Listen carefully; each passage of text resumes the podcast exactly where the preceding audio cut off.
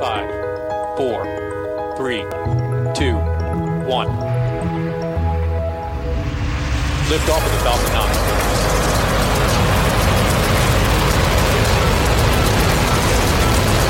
Falcon 9 clears clear the towers. Hi, I'm Marc Boucher. Welcome to the Space Economy Podcast. It's April 12th, and 60 years ago today, Yuri Gagarin became the first human to fly atop a rocket into space. So it's fitting, and as we had previously mentioned, that we launch a new 10 part series called Doing Business in the Solar System, hosted by Elizabeth Howell, SpaceQ's associate editor. The series will air every other week in between our regular episodes. Let's get started on this new and exciting series. Welcome to Doing Business in the Solar System, where we talk about finding opportunities in the universe. This is a SpaceQ podcast, and your host is Elizabeth Howell. April 12th is a special day in the space business. It's the 60th anniversary of Yuri Gagarin's historic human spaceflight in 1961. In episode one, we'd like to take you through a historical journey telling you the differences between then and now. Our guest today is Maxime Puteaux. Maxime is principal advisor at Euroconsult. Since joining Euroconsult in 2012, Maxime manages consulting and research assignments related to space industry activities such as launch and manufacturing. Hello, Maxime. Hi, Elizabeth. All right, let's begin with our questions. And so, as you well know, April 12th is, as I said, the 60th anniversary of the Gagarin's mission. So let's go back to that year when the satellite industry was really in its infancy. What kinds of satellites and rockets were launching in that era, the 1950s and 1960s? Well, we were in the very early days of um, of the launch and the, and the satellite industry, and back then we were mainly launch, launching satellites uh, in the context of the Cold War, so for national security uh, missions, and also for exploration, and and, um, and soon for manned spaceflight. And I remember that that day the, um, there were very very basic satellites, like the technology was it's in very infancy stage. When you say infancy stage, are you talking about, for example, the cameras, right, which are more like TV scanners? Oh yeah, and remember that uh, until um, the late uh, 70s, um, for remote sensing, um, the, the downlink capacity of satellite was so limited that um, the images were returned under uh, a film uh, within within a capsule under parachute. So satellite uh, lifetime back then was very limited by the length of the film capacity. and what about the electronics? What kind of electronics were going up back then? Well, uh, an, uh, an, example which is uh, often used is the fact that as of today, your smartphone and even your bachelor cal- calculator is even more power- powerful than the computer of the Lunar Exploration Module that landed uh, Buzz Aldrin and Neil Armstrong. So, again, very, very infancy, infancy stage, making that the success of this mission uh, even more impressive. And I think another thing that we should remember quickly, because this is a commercial focused podcast, is that a lot of those early satellites had basically government backing to them. Am I correct in that? Oh yeah, um, every every uh, satellite uh, project has roots within government, either as a customer, as a, a, su- a supporter or within financing, or even as a manufacturer or launcher. Uh, at that time, everything was government. And these were, just to be clear about this, very large satellites for the most part, too, right? So it would have been a larger launching cost compared with today, even. I would say that the price was, uh, was at some point not even a, a topic because the customer, uh, the government was uh, a was its own customer, and performances or even time uh, were the most important metrics, um, being the first on the moon or being the first to land a probe on either Mars or Venus, or even ensuring um, national security with specific specific information was uh, was priceless, and that's why uh, budgets were flowing a lot, a lot more than today actually. Yes, the political environment was quite different, as you're pointing out. Exactly. So, um, when was it that private companies started to have more involvement in the launching business? Well, every um, the, the start of the um, of the commercial uh, space activities can be uh, related with um, the growth of satellite uh, TV broadcasting uh, from geosatellite and uh, around the the early 80s, and which quickly become the bread and butter of uh, of the industry. Satellite was actually a satellite in geo were actually um, very good compromise to um, to flow the signal over um, either a country or even a region. And and back then it was a very convenient um, uh, use and with a lot of commercial uh, application and customers. Of course this is slightly changing but uh, it has been really the the core business of, of the industry Interesting. And then why was it that private companies were more interested in the TV business than, say, governments?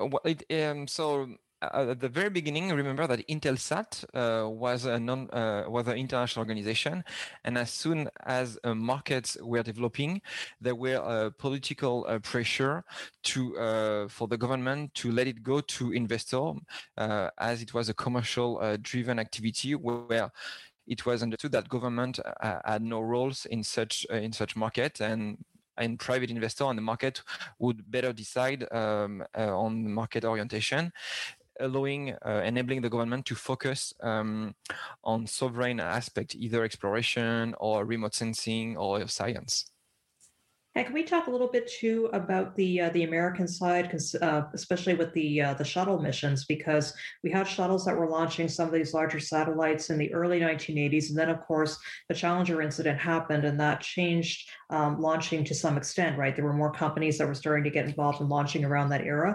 Can you talk a little bit more about what happened? Yes, indeed. The, the US government, uh, at the end of the Apollo program, uh, thought that a shuttle, uh, the, the space shuttle, would replace every launch capacity. And that's why um, a lot of launcher programs were discontinued. Um, after, uh, before realizing that I, actually the shuttle was a quite dangerous launcher and not even reaching expectation in terms of launch rate, performances, price, and safety. Um, it, it was it, it became the coffin of uh, 14 uh, astronauts um, um, at the end of the day. So people and government with a um, launch capacity so room of opportunities. That's why um, Arianespace entered the market and became um, the main player on the commercial launch business, launching uh, most of the GeoComSat satellites. And uh, slowly after the end of the Cold War, with Russia having so much launch capability available, they started to sell both uh, rockets like Proton or um, rocket engines such as RD um, 180 to companies like um, like Lockheed Martin to be used on Atlas V rockets. So everything started uh, around the uh, the 80s with a big push in the 90s. It's interesting because I'm thinking about how some of the big uh, rocket players today, we're talking places like uh, ULA, Arianespace, and a number of the Russian programs that kind of came out of that era and they're still going on. So it's sort of interesting how that market, market opportunity has helped them for these last few years, right? And, and this is uh, it can be explained um, easily. Uh, launch uh, itself is the most intensive uh, capital um, um, area in the industry um, and the most risky, and today is still the least profitable. So when you have um, the opportunity to get access to a propulsion technology which is already being developed and uh, developed in a context where um, price was not an issue, uh, why would you not use such a long, uh, such perfect engine such as the, the Russian one? And and considering um, the time of investment and the risk, uh, we were used to have launcher a program running for 10, 20, 25 years we, are still using uh, rocket engines which have been designed to land a Soviet uh, cosmonaut on the moon so people so this is a uh, this is a this is changing of course uh, with uh, with uh, people moving faster and bringing more innovation but uh, we were still uh, running on, on, a long very long term business Okay, so I do want to talk more about uh, the satellite side in a moment, but just to keep going with the rockets, in these past 10 years or so, there have been even more innovations in rocket launches and rocket launching capabilities because there's been a proliferation of startups. I've talked to a lot of young companies that are thinking about newer rocket systems. Now, obviously, SpaceX is one of the more famous ones because they developed over time their self landing rockets, but I know that there have been some other changes that are percolating in rocket technology of late. Um, so some of it more at the startup phase and some of it a little bit more mature. And so, what are some of the more recent changes that we're seeing in rocket launches to try to make them a little bit more cost effective? Because as you rightly pointed out, there's still it's very difficult to turn a profit in that business still. Indeed. So first of all, I would say bringing the entrepreneur mindset into the launch business whether is uh, mainly uh, clearly the first outcome.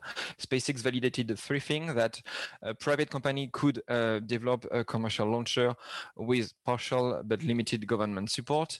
That an, um, um, a billionaire or billionaire to be could lead and could accept such risk, and that the government could be open to outsource a lot of its um, procurement to such company. And with SpaceX validating this, um, so many entrepreneurs think are be, believe as of today that they can be the next SpaceX and come with different uh, different innovation. To me, uh, the thing, most important one is the vertical integration in a sense that a company, startups as of today, they prefer to uh, rather do uh, everything in house rather than uh, procuring or assembling parts uh, supplied by uh, different vendors. Um, vertical integration, uh, meaning that you are, uh, you provide not only launch but also satellite uh, down to the service, is also a very new innovation and is a direct consequences of the change in the business. And on the technical side, I would say like diversification of launch supply. You can either launch have a dedicated launch of 100 kilogram um, these days with a, a, micro launcher, up to soon um, 60 60 metric ton in LEO, thanks to uh, super rockets. And this is uh, thanks to uh, very new technologies such, such as carbon fiber, um, new engine. we see uh, a lot of developments going on on methane uh, propulsion technology. Uh, we intended, at least for SpaceX, to be used in the Mars context, where you would manufacture the fuel from Mars to return to the Earth. We'll see also smarter rockets, which are integrating more intelligence on board, such as flight term- automatic flight termination system. And um, of course, reusability is definitely a, a game changer. It's not proven, on the technical side, and uh, it it, uh, it it has to it has to be seen if it can actually uh, generate more revenue and. and create a more elastic demand but uh, this is uh, all of these parameters are actually uh, putting us in a, in a, on a on a bullet train where the launch technology landscape in, in the coming years will be very much different than the one we used to know. So, if I can put this very simply, what we're seeing is a market shift from, say, 60 years ago, was more like a government funded type of launcher, um, heavier, um, not really very many efficiencies in terms of manufacturing. And then today, we're seeing a few innovations that might be changing the launching business to make it more profitable. And some ideas that you have identified include manufacturing efficiencies. We already have uh, types of uh, manufacturing as well that can be useful, such as uh, composites or 3D printing, and then efficiencies in propulsion, not to mention technological changes like the uh, self landing that uh, SpaceX has been doing and a few others. And so it seems that we're having a market change in terms of how rockets are being approached. It's not just a thing for getting into space anymore, it's a thing more that is integrating different types of systems as efficiently as possible, right? Definitely, one could say that we are actually uh, experiencing the same changes that um, the computer industry experienced uh, in the late 90s. And I would so agree with very that. exciting. Yeah.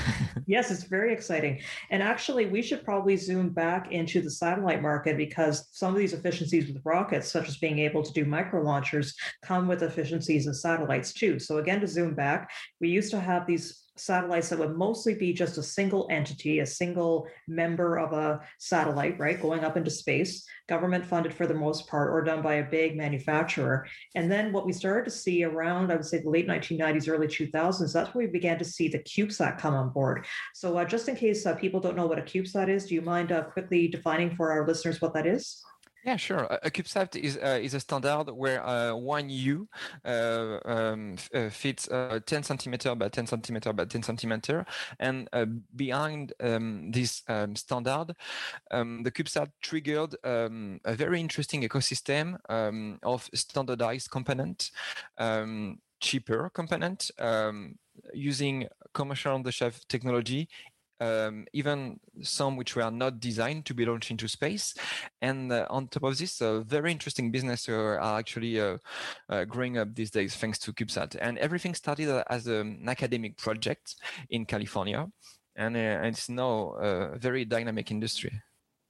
And it's very dynamic because of its lower cost, right? And does that mean that we have, for example, different kinds of people, different kinds of entities that are using these types of satellites as opposed to traditional government? Oh yeah, CubeSat are um, uh, no longer just a, uh, an academic uh, thing, uh, an academic project. Um, you can really um, build a business out of CubeSats, and I think you you need to link this to uh, also the development of uh, computer power, um, cloud technology, and of course artificial intelligence. Because thanks to the low price of CubeSats, you can launch a lot of satellites, collecting um, gigantic amount of data, but you need to process this data and um, and that's where ai is helping.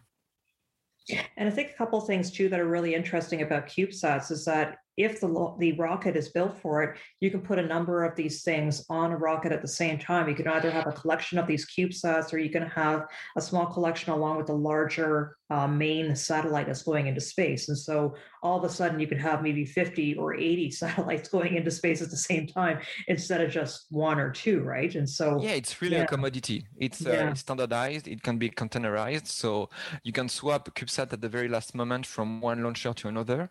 Um, it's uh, it's the container of uh, of the satellite industry. And can we also talk about the rise of satellite constellations? So, what those are and what kinds of industries are targeting?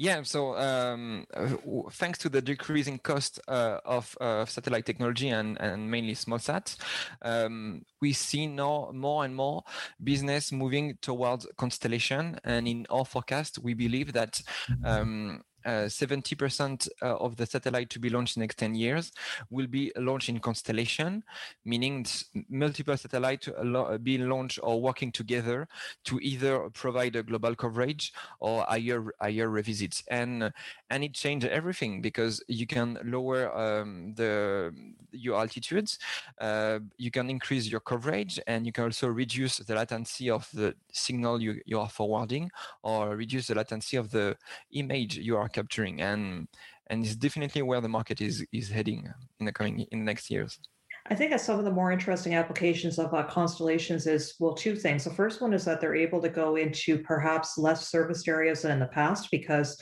if you're having a population that's, for example, in a more polar tilt, it's sometimes difficult to get a satellite up there, depending on where you're launching from, obviously. And so you can have these satellites moving into multiple types of orbits, and again, increasing the revisit rates where you can see down below. And then another thing too is this idea of redundancy, right? Because it used to be um, there's been some incidents where satellites have gone up into space and then some sort of issue sidelined them and there wasn't a lot of backup available. But now, if you have a fleet of a few dozen or a few hundred at the very least, you know that if one goes down, you got lots of backup, right? Indeed, it brings a lot of uh, benefits in terms of coverage and uh, and resiliency. So if your um, satellite, uh, if one satellite asset is denied, uh, either um, voluntarily or involuntarily, you can you can um, rely on multiple other satellites to uh, to recoup this capacity it's exactly. interesting and it triggers actually a new business uh, so new risk but also new business uh, such as a debris removal uh, uh business. Exactly so we have uh, applications such as earth observation i'm thinking of planet as uh, one example that does that as well as spacex's telecommunications they have their starlink set of satellites.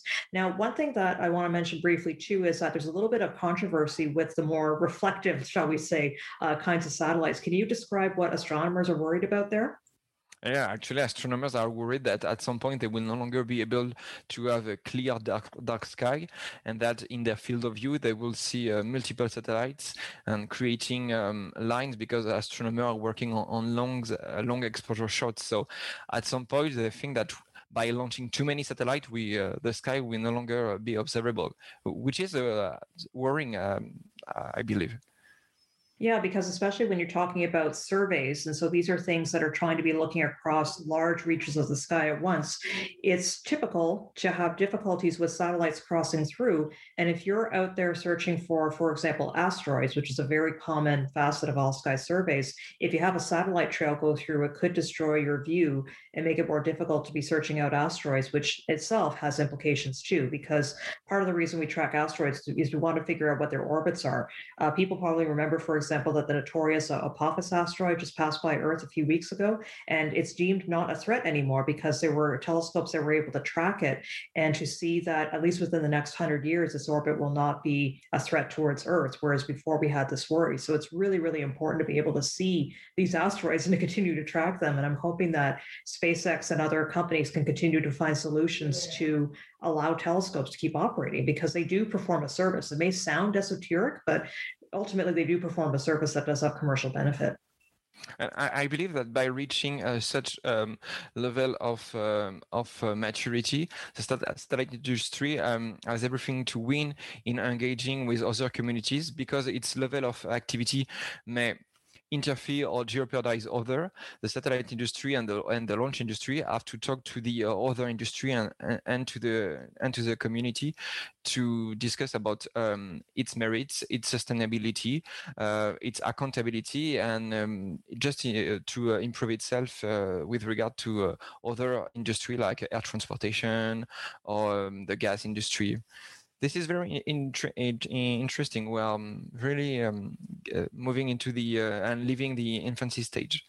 Exactly. It's more like a service stage now where we're doing everything from providing um, environment predictions to figuring out where gas and oil pipelines, how they're doing, you know, because the challenge with those obviously is they're so long and often in such remote areas you can't be on every mile or every kilometer of these pipelines all the time. So to have an ability to remote sense, perhaps use the Internet of Things to be able to beam information out to the satellite and then back to the company monitoring, there's just a lot of ways that we can continue to use these and to proliferate uh, satellites, uh, providing they're done wisely, of course.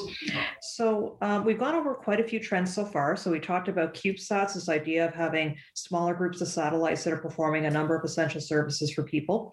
We have rockets that are hopefully becoming a little bit more competitive in the future. It's not quite there yet, but we're seeing more innovation and perhaps with another 15 or 20 years or so, we might start to see some changes there. We've also talked a little bit about the rise of smaller companies and space programs, smaller, um, smaller countries with space programs that are able to participate in space. And so, what I'm seeing here, talking about these various trends, is moving away from the single launcher government back to more of a diversity. We have more of a diversity of players out there. And so, what happens? What is happening in space now that we have so many different kinds of people, shall I say, or companies that are working within this space? Well, it it, uh, it opens a very interesting question. Um, the first uh, one will be business sustainability, as we see a lot of, of enthusiasm, a lot of capital flowing into uh, the industry and even the launch industry. As uh, at some point, those company will need to demonstrate that they can first make it uh, into orbit and then demonstrate uh, a profit. And so um, after the momentum, uh, which is uh, really going on, uh, we will see how things settle and who are actually surviving and, and growing up versus who are actually um, disappearing. And if you if you uh, bet that uh, super heavy launcher uh, will be available at some point in the next 10 years, if you bet on the fact that uh, uh, you could launch a satellite within a few days, it actually opened a lot of um, new application. Um, we may see the development of space logistics uh, as a, as a as a new growth opportunity where you will no longer launch your satellite alone, but you may just launch a payload, which could be uh, uh, uh in rendezvous with a, space tug, and which will uh, tug um, the payload to its final orbit. You may see um, in orbit refueling, in orbit assembly, uh, which brings very interesting um, potential for a lot of people, not only for um, uh, human space flight and exploration, because you may no longer need uh, such large rocket like like the SLS, but also for national security, for uh, the telecommunication industry, you could have antenna farms, um, and without uh, considering the private aspect of uh, human spaceflight, with uh, people could could be uh, going to private space station for uh, for leisure or, um, or tourism.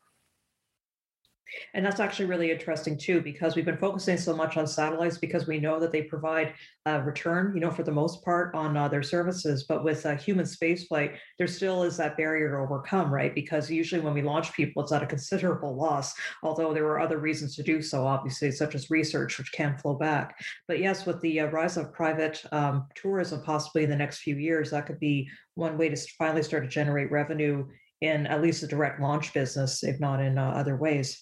And so you've talked a few about a few industry trends that we might be seeing, and uh, of course, a large part of your job is trying to stay on top of these trends as well. And so, can you talk a little bit about what you and also your consultant, in the broader sense, is working on these days to stay apprised of where space is going to be going next? So just a few words about Euroconsult. We are we are um, um, market consultancy company uh, with a 30 years old legacy, working uh, for various type of customer in the industry, either government, investor, um, legacy, or new players. And we we monitor the satellite industry markets on a on a daily basis. And um, I would I've started at Euroconsult uh, eight years ago, and I would say that time is getting faster and faster, and it uh, it takes a lot of energy and time and resources to actually follow um, what has been what is going on, and also to anticipate and forecast um, what could happen in in, uh, in the coming years. And this is actually uh, uh, making my job very exciting, more than uh, it used to be a few years ago, because everything is much more uncertain, but um, opportunities and and um, and innovation are much more important. Exactly. And with the launch business alone, it seems like there's something going. Sometimes it seems almost every day, let alone every week. Oh yeah. it used what, to be, you know, once a month.